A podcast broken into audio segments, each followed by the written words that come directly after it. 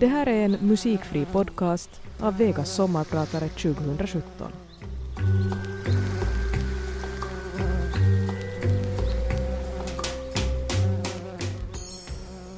När jag för första gången fick min mens kändes det som om att livet var över. Jag var 13 år gammal, hade just flyttat till Malmö från Lagos och hade redan en massa nya omständigheter att anpassa mig till. Men som ödet var, bara några veckor efter flytten till Malmö, precis innan jag skulle lägga mig en kväll i min nya säng, så kände jag en obehaglig känsla i magen och en ovanlig konsistens i mina trosor. Jag visste med detsamma vad det var och mitt hjärta sjönk. Jag tycker om mensen nu. Den får mig att känna mig mm, på något sätt primitivt kvinnlig. Och nu fasar jag istället för dagen då den tar slut. Men då, som 13-åring, kändes det otroligt dämpande när den kom. Det som var så jobbigt var inte själva mensen, blodet, mensvärk, rädsla för fläckar och att behöva byta binda hela tiden och så vidare. Nej, det som kändes påfrestande var att jag med mensens början blev något jag inte ville bli, nämligen kvinna. Jag är en kvinna som heter Minna Salami och jag är också en kvinna som är din sommarpratare idag. Jag föddes i Tammerfors till en finsk mamma och en nigeriansk pappa. Idag bor jag i London och jobbar som skribent, föreläsare och opinionsbildare. Jag skriver en blogg som heter Miss Afropolitan och via min blogg så har jag blivit en efterfrågad talare, journalist, feministkonsult, kommentator och föreläsare runt om i världen. I allt som jag gör så förespråkar jag en globalt feministisk hållning med en samtidig kritisk granskning av feminismens relation till etnicitet, kosmopolitanism, filosofi, kultur och Afrikas position i världen. Jag växte upp i Lagos, en spännande och mångfaldig stad som jag tycker alla som kan borde erfara. Lagos är en stad som har allt. Det är fullt av kontraster. Rikedom och fattigdom, skönhet och fulhet, folktumma stränder och ihoppackade torg. Lagos är en kosmopolitisk stad där du hittar japanska zen-buddhistiska monasterier såväl som engelska pubbar runt många av stadens hörn. Till stadsbilden tillhör både American Style shoppingcentrum samt nomadiska gatusäljare. Gatorna är fyllda med kvinnor i sjal samt kvinnor i små kjolar och färgrik smink. Efter en lång arbetsvecka är det lika möjligt att man hamnar på en kambodjansk restaurang med utsikt över stranden som på ett ghaneanskt gatukök med folk som uppträder runt omkring medan man kopplar av med en måltid. Lagos är onekligen en stad med en förtrollande, gnistrande och tindrande kultur. Men det är tyvärr också en kultur med en djupt inrotad patriarkalisk mentalitet. Det är till exempel fortfarande otroligt nog lagligt för en man att våldta sin fru i Nigeria. Och i vissa av landets etniska grupper så ärver inte kvinnor något när familjemedlemmar går bort. Det var inte bara kvinnor i byar som led av patriarkalisk kultur. Även i städer som Lagos, där jag bodde, och i populärkultur från västvärlden som påverkade vår omgivning var skildringen av kvinnor orättfärdig. Så det var kanske inte så konstigt att jag inte ville bli kvinna. Flickor däremot hade lov att vara spontana och ohämmade. De fick skoja runt och vara oregerliga. De kunde vara frispråkiga och allmänt fria. För kvinnor verkade det däremot generellt tvärtom. De var anpassade och lågmälda. De hade en massa ansvar och plikter både hemma och på arbetsplatsen. De sysslade om allt och alla förutom sig själva. Mina observationer av kvinnor i samhället stärkte denna rädsla. Jag märkte att de beklagade sig om sina liv jämt. Om sina kroppar, sina män, sina roller både som mammor och karriärkvinnor. Kort sagt, de kvinnor som hade varit kvinnor längre än jag hade varit, vilket var en väldigt kort tid, påminde mig till min stora fasa om dämpade lampor. Och jag ville skrika till dem att ser ni för fan skull inte att det finns en knapp man kan tända ert inre ljus med.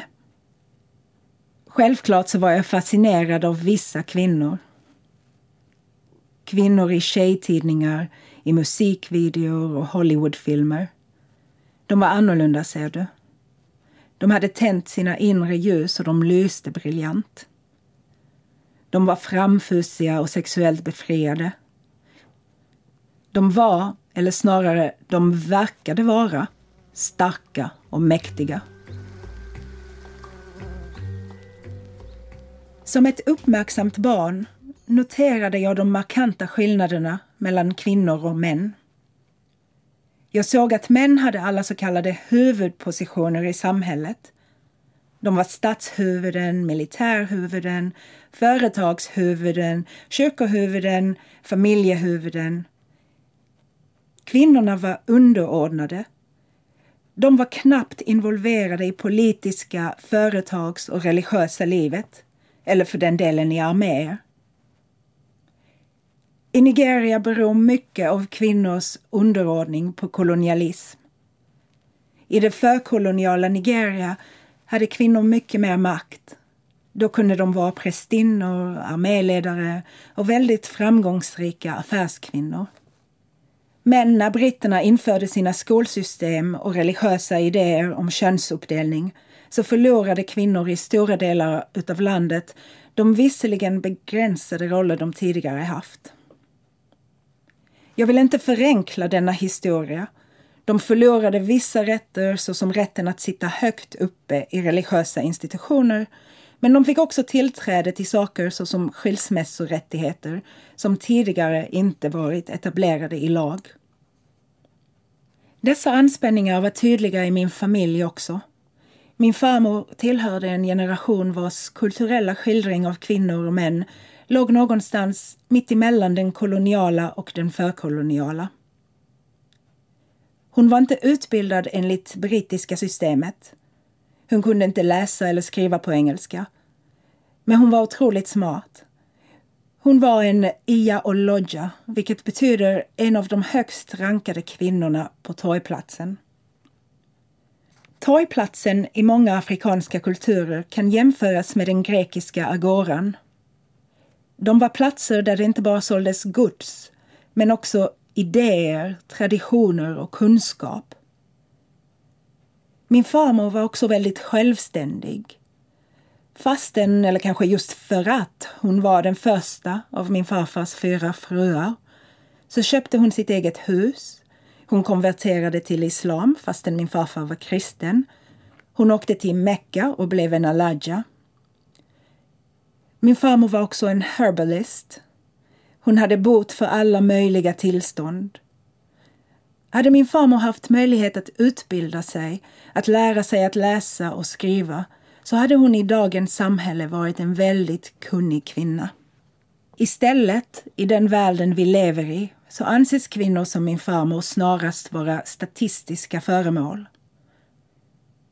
Skulle en västerländsk biståndsorganisation till exempel göra en undersökning om säg analfabetiska kvinnor i sydvästra Nigeria som jobbar på torg så skulle min storartade, utmärkt högtidliga, fenomenalt starka farmor lätt kunna inkluderas. Däremot är det tydligt att generationerna som påverkades av kolonialtidens utbildning och religion, till exempel mina fastrar och andra familjemedlemmar, inte är lika framfusiga och ja, feministiska som deras mödrar var. Till stor del tack vare att de blivit utbildade enligt västerländskt sätt.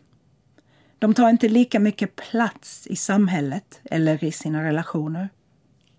I skolan, när vi lärde oss om vårt lands historia, så lärde vi oss inte om de många kvinnor som kämpat för frihet i Nigeria, såsom Amina av Zazao, en 1500-talskrigare som enligt legenden dödade en av fiendens soldater efter att ha haft sex med honom. Nigerianska kvinnors historia är på många sätt så oregerlig att det kanske inte är så konstigt att vi istället tvingades lära oss om auktoritära män och ofta om västerländska sådana som kommit med avsikt att exploatera landets rikedomar. Hur som helst, vart jag än tittade omkring mig, i min skola, i de politiska, religiösa och kulturella världarna, i min egen familj, som i typisk afrikansk anda var väldigt stor, så var det uppenbart att män hade mer makt än kvinnor. Hej! Minna Salami här som din sommarpratare idag. I slutet på 80-talet levde vi i Nigeria under en militär diktatur. Det fanns en ständig och kuslig känsla av oro. Nästan dagligen spekulerades det om statskupp.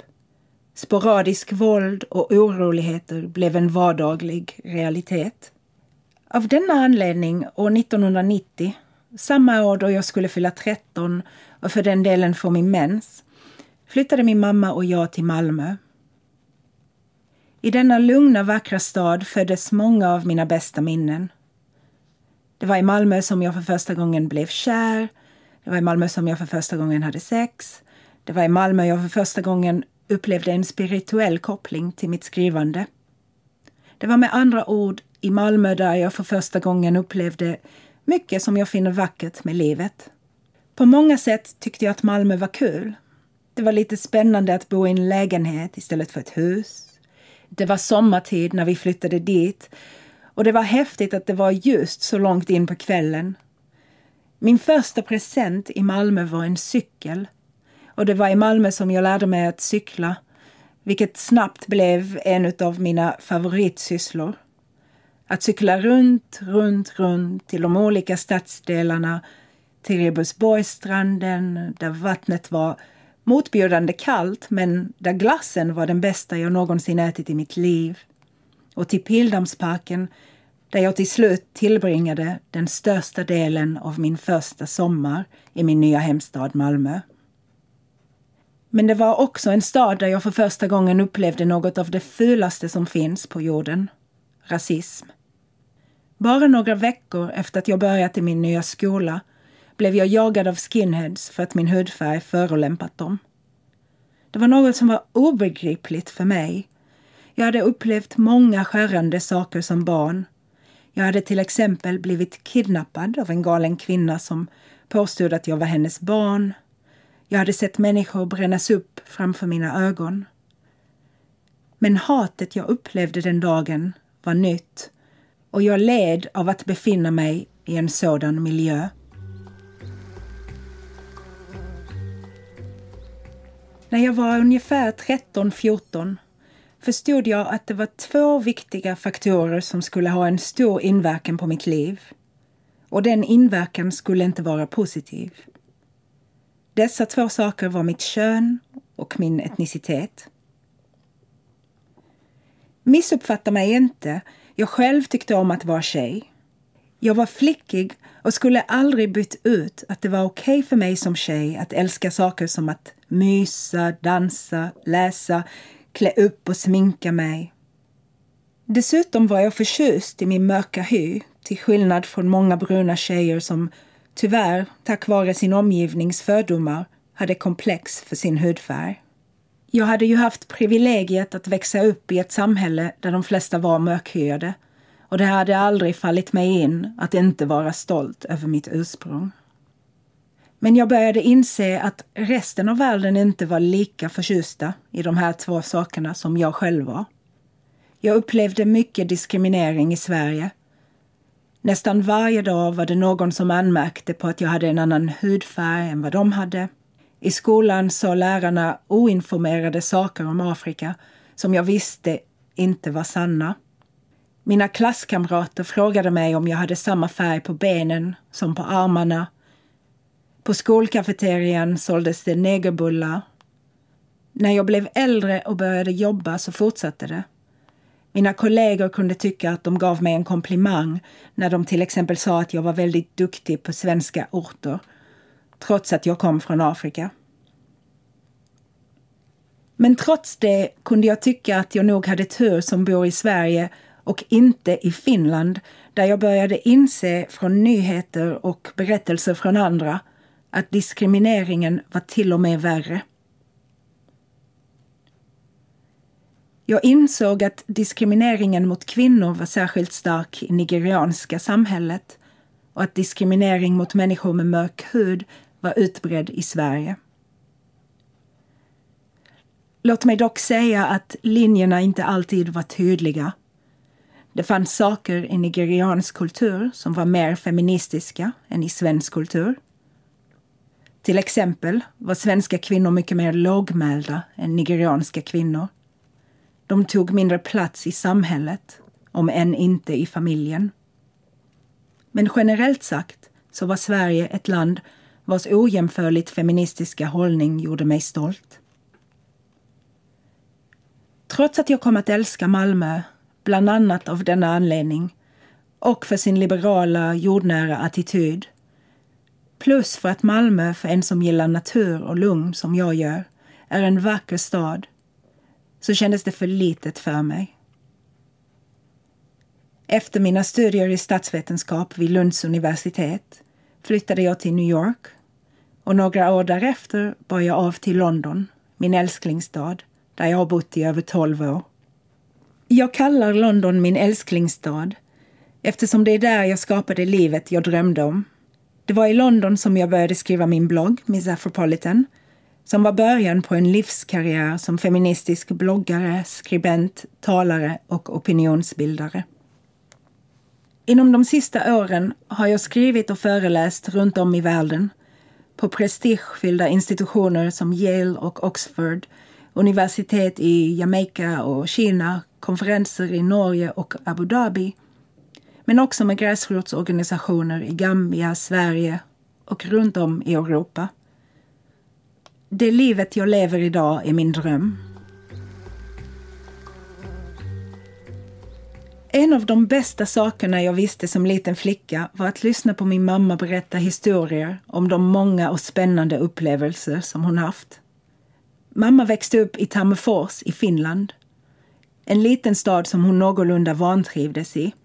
När hon blev äldre så var det inte märkligt att hon flyttade från Tammerfors. Min mamma var nämligen den mest empatiska och godhjärtade människan jag någonsin känt. Men om det var en sak som fick henne att smälla av så var det trångsynta människor. Nu menar jag inte att alla Tammerforsbor är trångsynta Tvärtom. Tammerfors är en bohemisk arbetarklassstad med mycket av den där kvaliteten vi finnar är stolta över att besitta. Sisu. Men för en ung kvinna med en drömmande, nyfiken och äventyrlig anda så fanns det inte en chans att hon skulle bli där. Hon åkte till Tyskland, först för att arbeta under sommarloven, men hon förälskade sig i landet och snart flyttade hon till Hamburg för att studera pedagogik vid universitetet. I Hamburg mötte hon mannen som hon skulle gifta sig med, min far, som från allra första ögonblicket blev bedårad av henne. Man kan inte klandra honom. Min mammas aura var just en sådan som män lockas till. Nämligen som en drottnings hon var graciös och varm men samtidigt något distanserad och svårfångad. Min pappa är en väldigt självsäker person med fötterna på jorden. Men han är inte den som skryter om sin bakgrund eller personlighet, fastän han hade anledning. Han kom från en familj av stora personligheter. Min farmor, som jag redan berättat om, men också min farfar. En man med så höga principer att trots att han blev den första chefen på ett engelskt företag under kolonialtiden så sa han upp sig när en yngre kollega talade negativt om afrikaner, inklusive honom. Min pappa är en man som är likadan runt alla, vem eller vad de än är. Vita, svarta, rika, fattiga, det ena eller det andra. Och väldigt tålmodig är han också. Han visste att det bara var en tidsfråga innan min mamma skulle förstå att de var gjorda för varandra. Han hade rätt. Till slut gav hon honom en chans och det var något som hon aldrig ångrade. I min far fann hon en livskamrat i ordets sanna betydelse. En man som stödde henne genom vått och torrt. Men det var en kärlek som tog henne långt ifrån det idylliska, vackra, lugna Tammerfors och till Afrikas största stad, Lagos. Det var i Lagos som mamma och jag brukade sitta på perrongen på kvällarna under en sky fylld med stjärnor.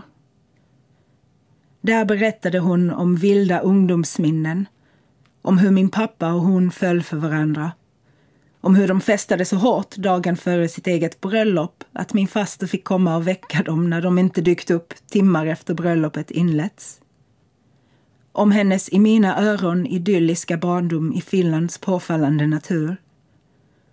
Om hennes familj, min moster som hon tränade att bli medbrottsling i livet. Om mormor som var mig så kär. Och morfar som jag aldrig mötte. Om hennes socialistiska och radikala ungdom. Om alla spännande böcker, filmer och musik som hon stött på i vad som var ett färgrikt liv.